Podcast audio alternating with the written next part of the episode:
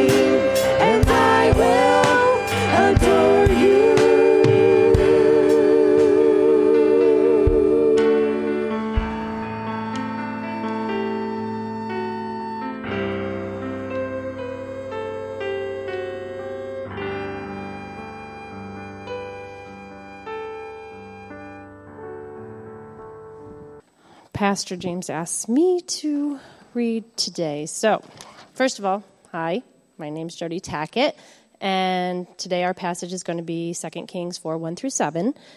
Um, I'd like to wish everyone, every female, no matter what, whether you're mother, wh- whatever you do, happy Mother's Day, because I know I can't get up here and not get emotional. That's just who I am. Okay, anyway.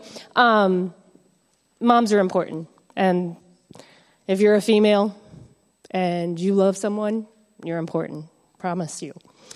Um, I serve as the teen youth leader. Um, my mission is teens. I'm, well, 7th through 12th. I'm a teacher. I serve, my mission field is a teacher. Um, I do Young Life, and I do Wednesday nights with the teens. That's who I am. That's who I was created to be.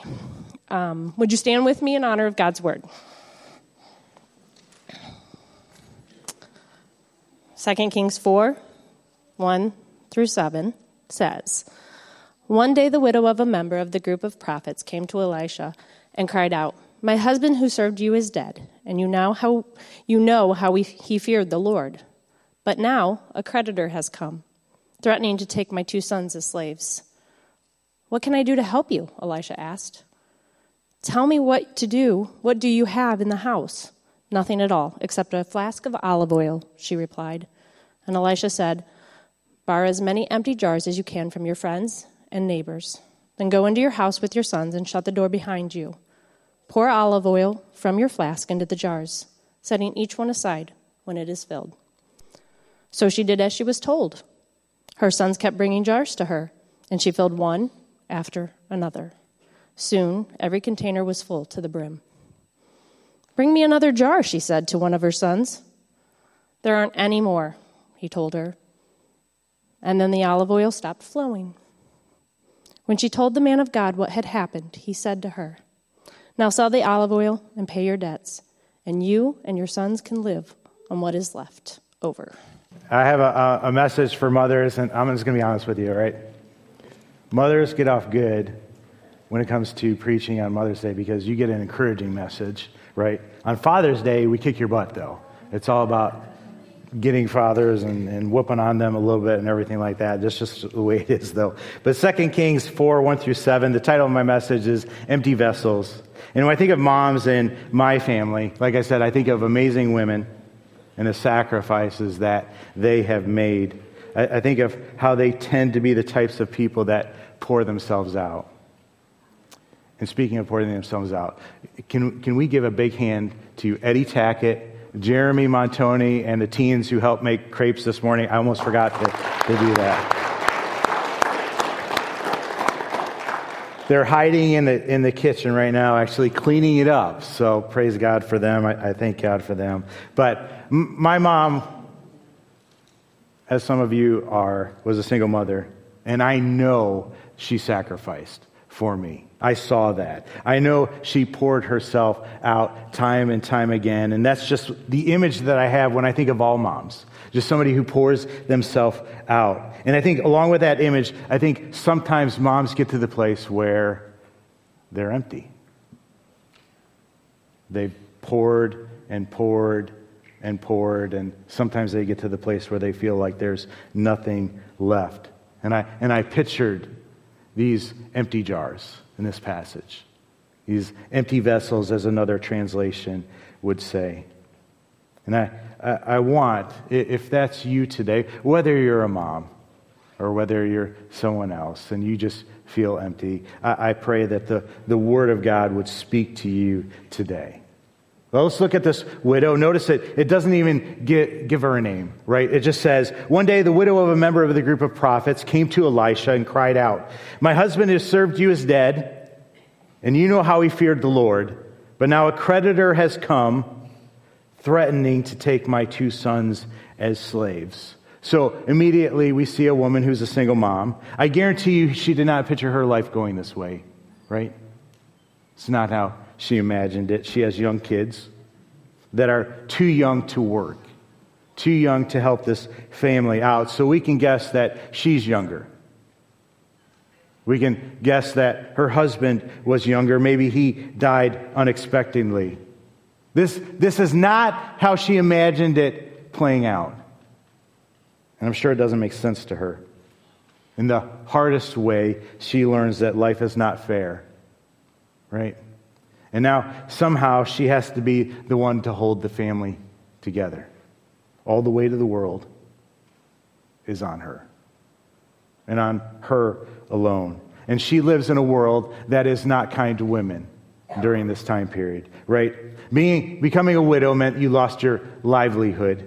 Your best hope was that you would have a son that could get a job and take care of you typically the oldest. That's why they're given a double inheritance, a double portion of the inheritance so that they could take care of the rest of the family. But in this case, her sons are too young. And now it looks that not only did she lose her husband, but she's faced with the prospect of losing her sons to a creditor. If you could not pay your bills, they would take your sons and press them into slavery, make them serve someone to pay off the debt. A creditor was going to come and take them and make them his slaves. And she can't find a way to pay this debt, to stop it, right? These boys need their mom. And she's trying.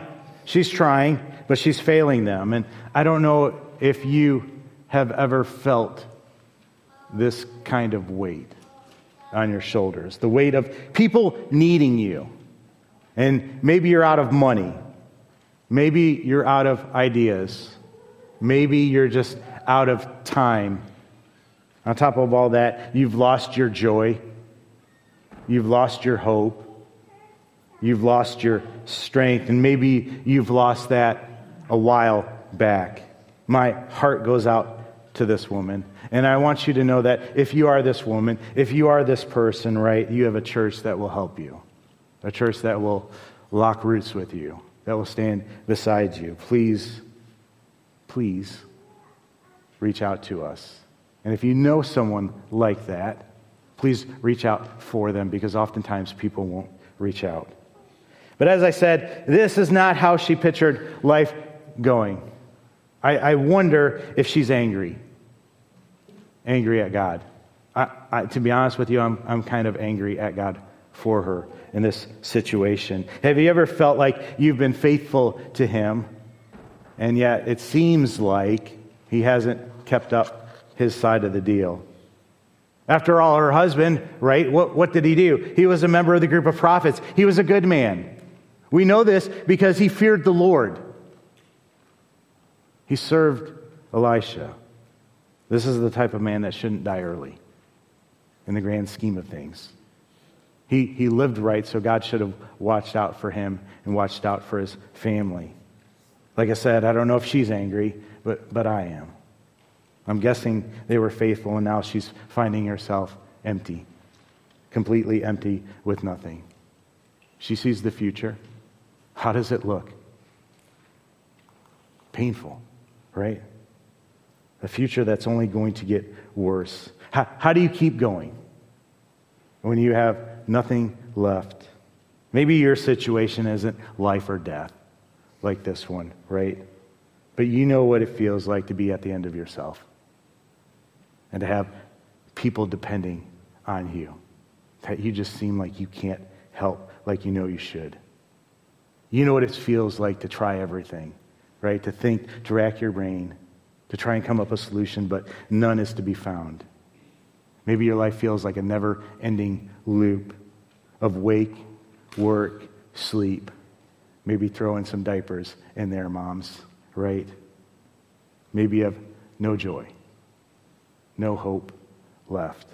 I want you to know this today. God does some of his best work when we're out of hope. God does some of his best work when we feel empty. So today I want to walk us through these seven verses and see what she did, what happened, and what we can learn from this. The first thing that she did, the first thing that I want us to realize, the first thing that I want us to notice is that she cries out, right? She cried out. This seems really simple, but for some reason, this is not the first thing that we often do. At least, not the first thing that I tend to do. Sometimes the first thing I tend to do is put on the mask, right? Pretend that everything's going okay. I think sometimes when we feel uh, empty, especially with moms, especially with women, I think you try and make yourself full and I might be off base here, but you say yes to the extra things in your life. You say yes to the sports team, right? Because that's what a good mother does. You say yes to this group. You say yes to helping with the wedding shower. You say yes to organizing the church garage sale. You say yes to volunteering with this PTA or this group or that group to help with this or that. Good things. Good things. Don't, don't get me wrong here. But, moms, busyness does not remedy emptiness. Busyness, some of you need to hear this. Busyness does not remedy emptiness. In fact, in the end, you'll even feel more empty. It might mask it for a little while. You feel good because you're doing something good, right? It might put on a mask, but now you're overcommitted, you're tired, you're irritable, and you're feeling that nobody gets you, nobody understands you, nobody's going to help you with all that dumb stuff that you just signed up to do. Maybe that's when somebody comes to you and asks you, How are you doing? Right? How's it going? And that's maybe when you have the mask on and you say, I'm doing great. I'm doing okay, right? After all, they don't really care. Maybe you think that. They can't relate. Nobody really cares about me, and now you just feel empty and alone. I wonder if this woman tried to handle all of this on her own and she just couldn't. I wonder how she came to that place. We know she has debt, right? We don't know how she got that debt. Was it after her husband died? Was she trying to keep everything together and she went into debt trying to take care of everything? Is the debt her fault? Was it just there previous to this? We, we can guess that she tried to climb out of that debt because it seems like she sold everything of value in her life. Because when the prophet responds, he says this What can I do to help? Tell me what you have in this house. And she responds, Nothing at all, except a flask of olive oil. She has almost nothing left. I think that's because she tried to sell everything to get out of this debt, to make a way. She's almost completely empty, though, with nothing left. She's at the end of her rope, but she cries out. She cries out. I thought about the other times when in the Bible when people cry out, right? So many times we see this phrase where somebody cried out to God. Peter walking on water starts to sink. What's he do? He cries out to Jesus, right? And Jesus takes him by the hand. A blind man in Jericho. Here's Jesus passing by and he cries out for help. When the Israelites couldn't find water in the desert, Moses cries out to God. A group of disciples in the midst of the storm cry out, Lord, save us. Don't you care? Save us, Jesus. A prophet cries out, and God revives a dead child. A king cries out, and God saves his life. Every time that I think of when people cried out to God, we see God move. Every time. We see God come close. We see God reach out and surround us.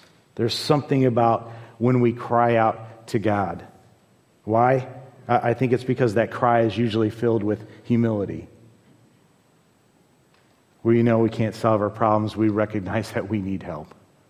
Somebody to save us. It has elements of unconditional surrender in it, that cry does. We don't try to bargain with God at this point. We just ask Him to move in the situation. We just lay whatever that situation down at His feet. We put it in His hands. There, there's a cry, there's a plead for mercy in these cries. Apart from God, we recognize we have no hope. And the last component of our cries is faith. Maybe the most important. Faith in God's power, faith that He cares, faith that He will move, and that He'll be there for us. There's something about when we cry out to God that He hears and responds. But for some reason, that's often not where we start.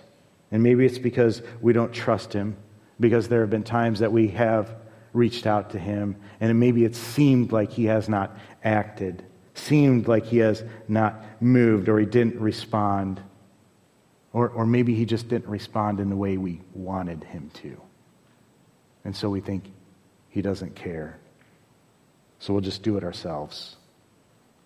I think sometimes God allows us to come to the end of our rope so that we have nowhere else to turn but Him, so that we'll draw near to Him and come close, so that He can show us He does care. He does love us so he can make his presence known to us. He does this when we cry out, so that ultimately we learn that we can trust him with anything. Maybe he waits because the last time you cried out, it wasn't to God, it was to your husband. Or maybe you looked to your kids and you wanted them to be or take the place of God in your life. You ever do that? You ever look to people for your source of hope? That is, my friends, only something God can provide. Pure and simple. It only makes you more disappointed in your husband when you look to him and, and want him to be God of your life. It only makes you more disappointed in your kids when you look to them for your for them to be your Savior, for them to be the source that can fill you up. Fill, fill me up with those kind words that you can say, with that encouragement. Yeah, we can do that, but we can never do it the way God does it. We can never give the hope that God does. Ladies, quit looking to your husbands, to that significant other, to your kids for that source of hope. Amen? Look to God, cry out to Him. See, I think sometimes God clears all of that out of our way so that our only hope that we have left is in Him. And praise God, He is the only hope that we have, the only source, true source of hope that's available. Ladies, there's, if there's space in your life, right, that there's a space in your life that, that only God can fill. Psalm 34 17 says, The righteous cry out, and the Lord hears them and delivers them from all their troubles. The Lord is close to the brokenhearted and saves those who are crushed in spirit. Amen. Do you, do you listen to what that says? Did you hear it? Man, I pray that's a life verse for you when you feel broken, when you feel empty. God hears our cry. God comes near when you're broken. Let that sink in. Let that sink in.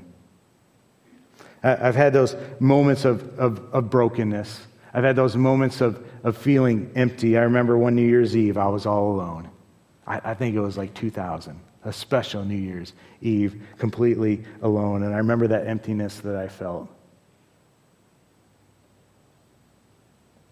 And I remember turning to God during that time. And I remember him drawing near. And I remember the hope that he gave me during those times.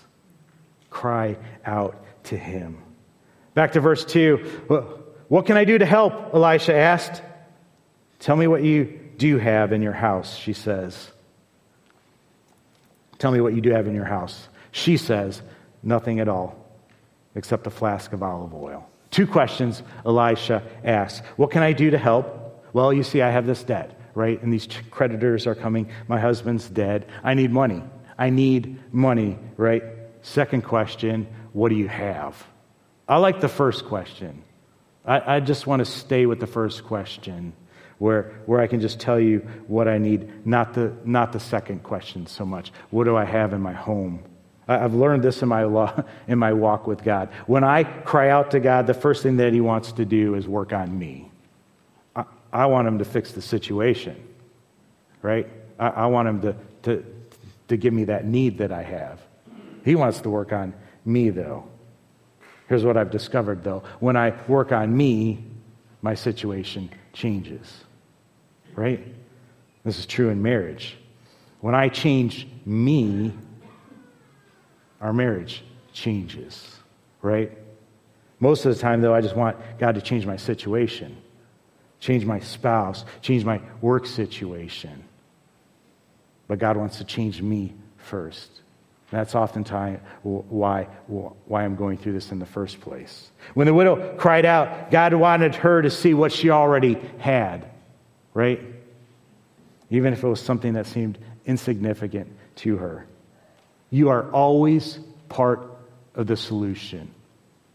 And you have to realize that when you cry out. You are always a part of the solution. First step, cry out to God. Second step, if you're writing things down, reach out to others. Cry out, reach out. Verse 3 And Elisha said, Borrow as many empty jars as you can from your friends and neighbors. One translation says, Go around and ask all your neighbors for empty jars. Don't ask for just a few, right? That's our God. Don't ask for just a few. I think we're usually good at one or the other when it comes to these two things crying out or reaching out. But they go together, right? Maybe we cry out to God, but we're too embarrassed to reach out to our neighbors, to our church family. Maybe we're too prideful, or we're good for asking for help or, or, from our friends and families, but we don't spend time crying out to God.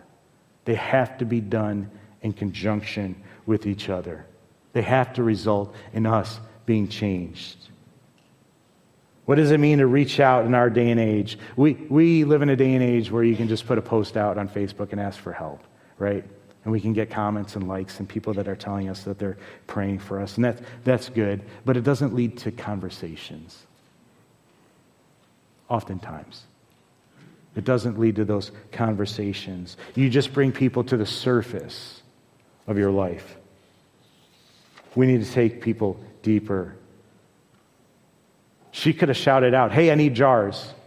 She could have put the Facebook post out there. Hey, I need jars but that would just be scratching the surface. I think she, this played out that she went and her sons went to the houses and she had these conversations, she had these dialogues, she had these exchanges with people. You know, my husband died.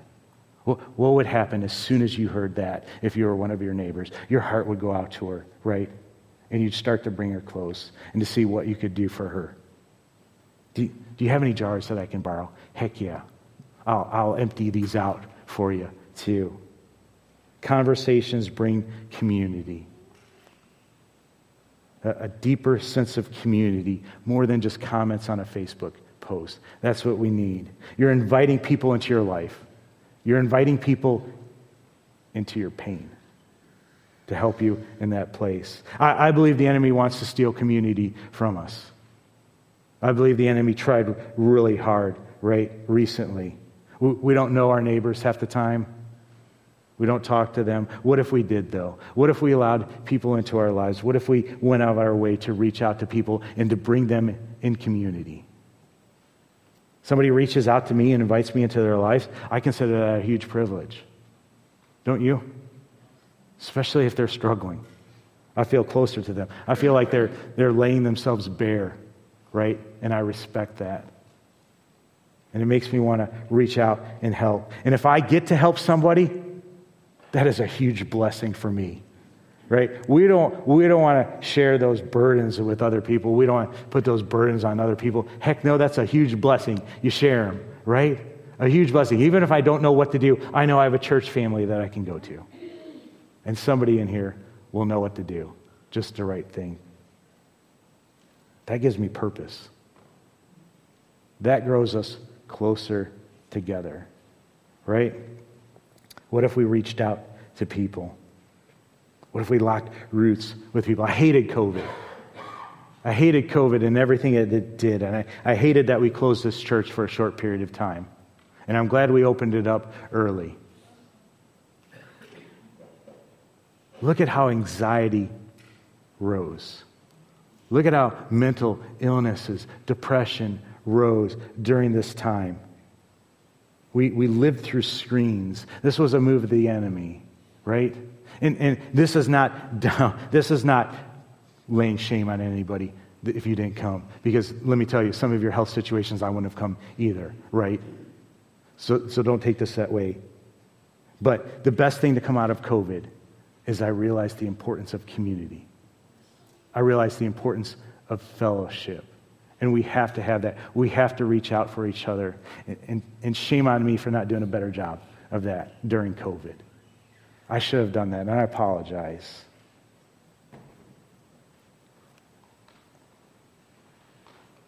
To the people watching online, I love that you worship with us online, right? But don't miss out on community.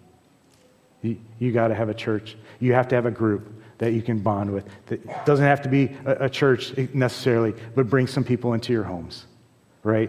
Share your burdens with people. Help out. Have that sense of community wherever you're at.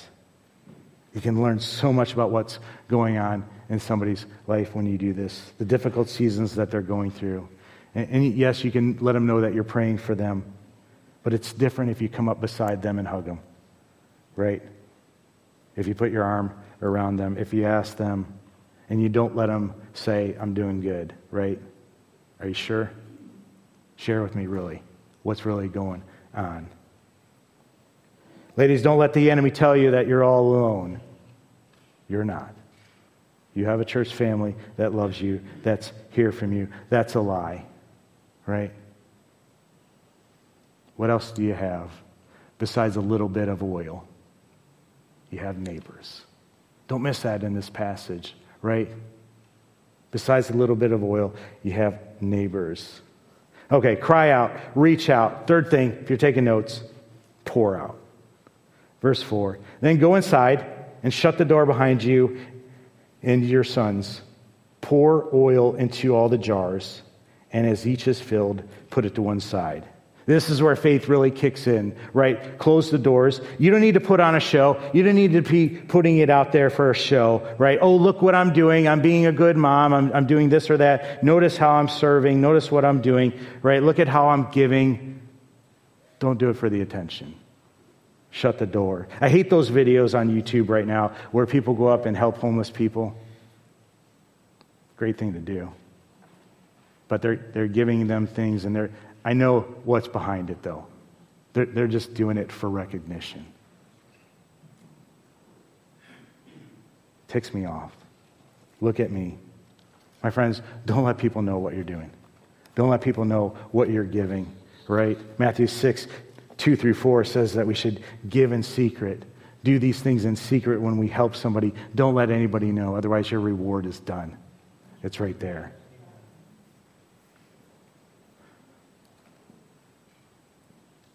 When you're going to take what you have and, and, pour it out, close the door. Close the door so that you can focus in on the one who's giving it to you, the one who gave it to you, the one who enables you to pour it out, right? and let him work that miracle. Now, I, love that part of this, but here's another part, right? Because not everyone needs to know what you're doing. Sometimes you need to shut the door, but there are some people that you can't hide from.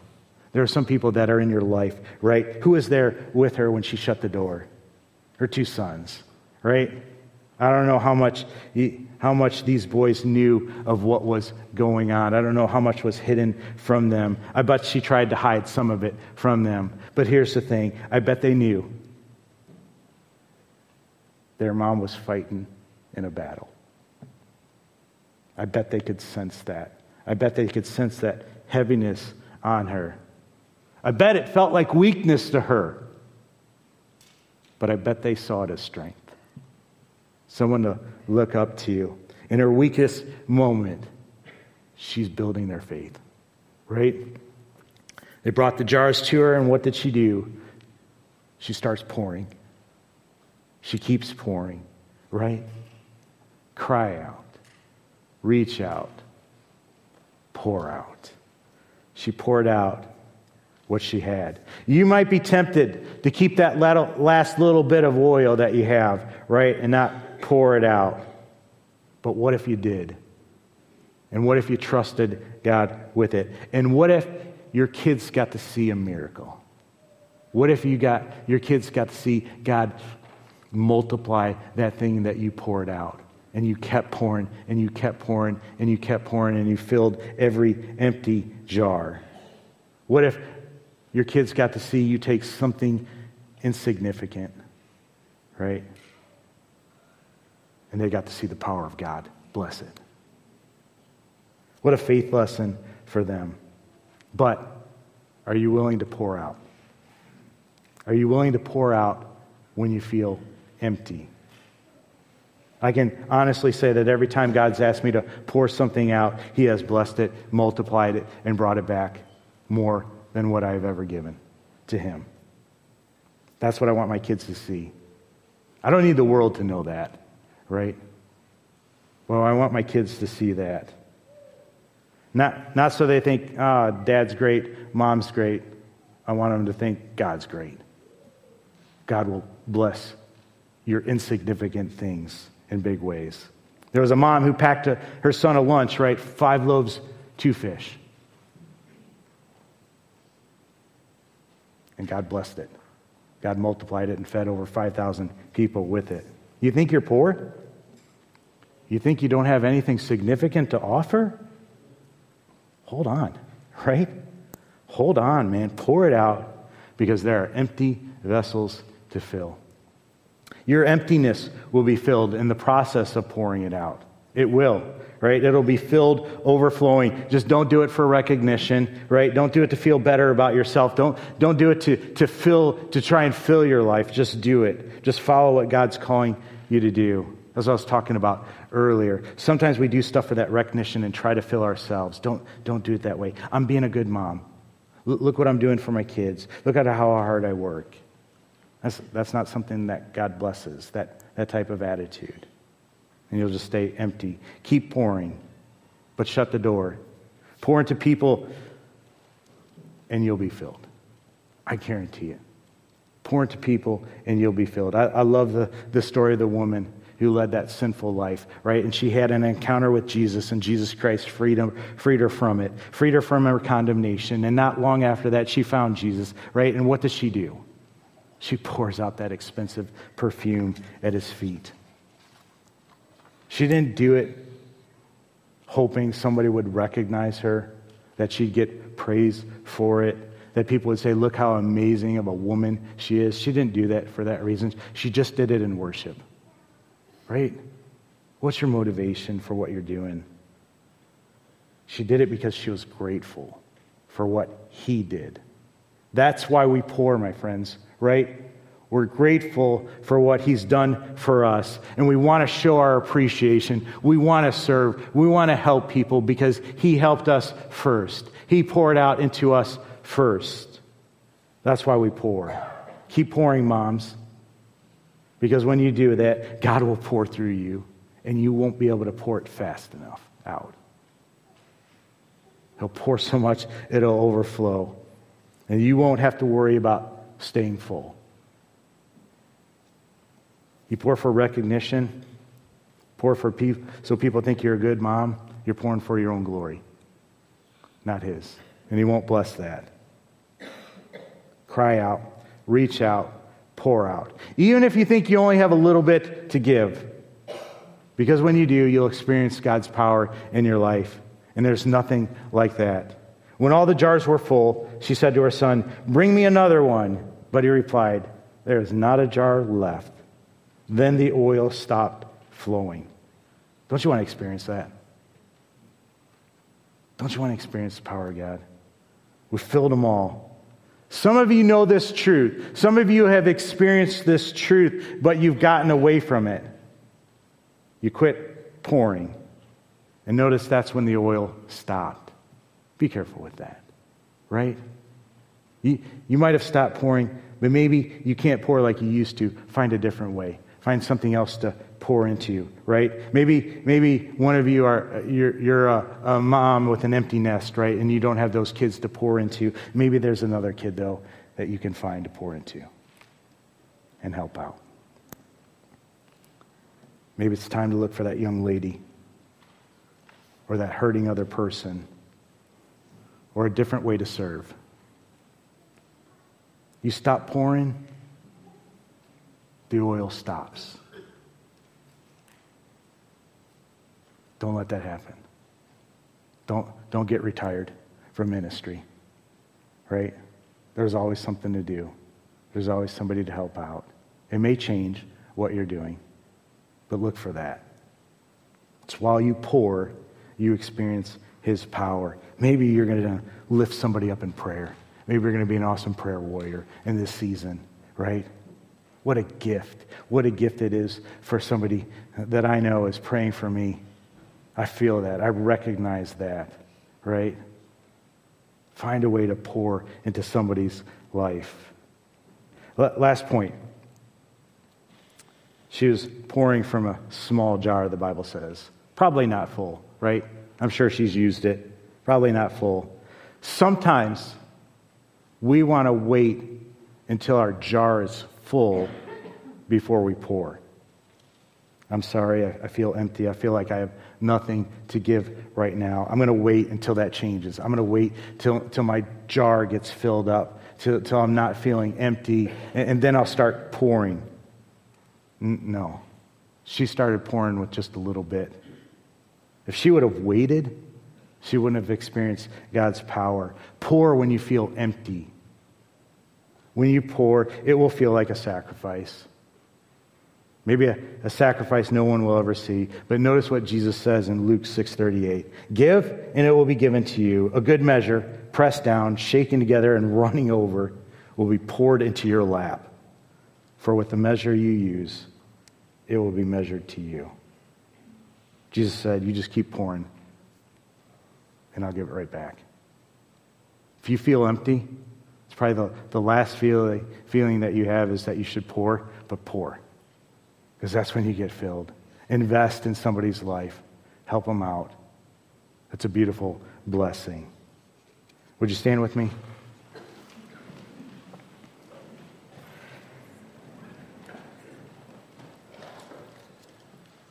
My friends, be generous with your time, with your love, with your encouragement, even when you feel empty, especially when you feel empty. Moms, ladies, you feeling empty? Cry out to Him. Cry out to Him, right? Spend that time with Him, just talking to Him. It's amazing what a quiet time will do for your life. That's how He fills me up. And reach out right? Reach out to your friends, reach out to your church family. Don't pull back from them. Don't avoid it. Fellowship, right? Lock roots with people. And of course, pour out that we just talked about. A lot of times, people will do one of these things. You got to do all three. You got to spend the time tapped in to Jesus Christ, right? You got to be willing to reach out, to humble yourselves, to, to let people reach out to you, and then you have to be willing to pour out into people's lives. That's how you get filled. That's how you stay filled. That's the life that God's, God blesses. Do you feel empty? Cry out, reach out, pour out. Amen? She went and told the man of God, and he said, Go sell the oil and pay your debts. You and your sons can live on what's left. I lived with a mom like this. We didn't have a lot of money growing up, but we did have what we did have was far better. I witnessed a mom who poured out every day, right? Even though she had a little bit. And I saw God pour out through her. I lived that. I saw that. Do that, ladies. Amen? Let's pray. Father, we thank you for today. Lord, we thank you for the, the women that are in our lives, the women who sacrifice, the women who pour out so much. Lord, would you just bless them, especially today? Lord, would you bring them close to you? Would you make your presence known to them? Would you fill them up, Lord? Would they never seek that in a man other than you? Lord, we love you and we give you all praise. In your name we pray. Amen. Amen.